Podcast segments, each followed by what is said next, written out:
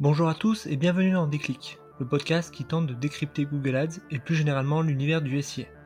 Je suis Jérémy Lacoste, consultant SIA depuis plusieurs années et j'aurai le plaisir d'aborder toutes les deux semaines une problématique search.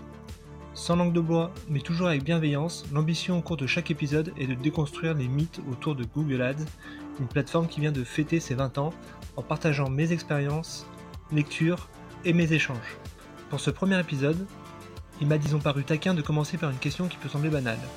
Faut-il continuer à faire des exclusions de mots-clés?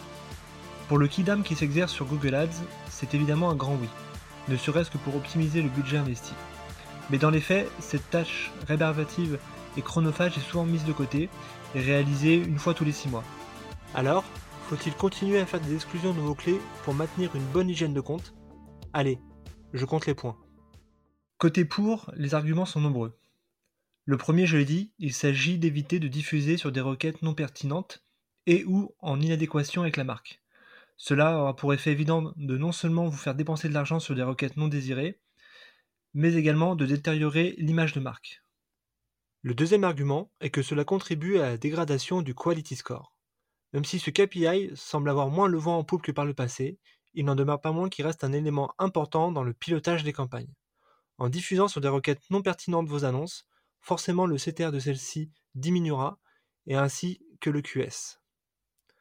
Le troisième argument relève plutôt de la tactique. Si vous êtes sur un marché multiproduit, l'exclusion est un bon moyen pour dire à Google quelle campagne doit être diffusée en fonction du contexte sémantique. Par exemple, si vous avez une campagne crédit auto et une campagne assurance crédit auto, il sera pertinent d'exclure le mot-clé assurance de la première campagne. Côté contre, les arguments ne sont pas en reste.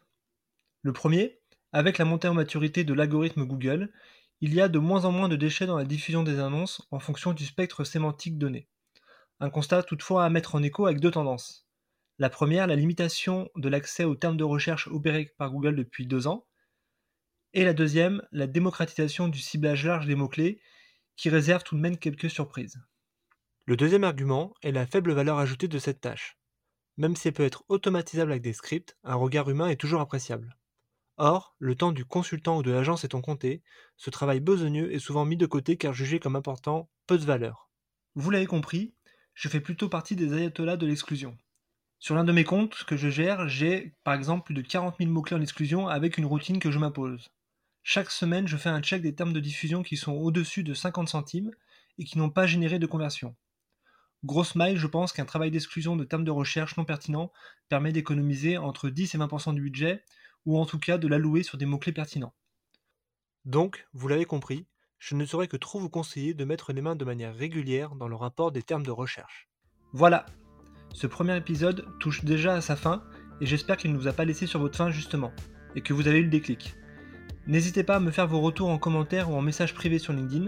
Idem, si vous avez des idées de sujets à explorer pour les prochains épisodes. Prenez soin de vous et si vous me cherchez, vous savez où me trouver, sur Google bien sûr. Allez, à la prochaine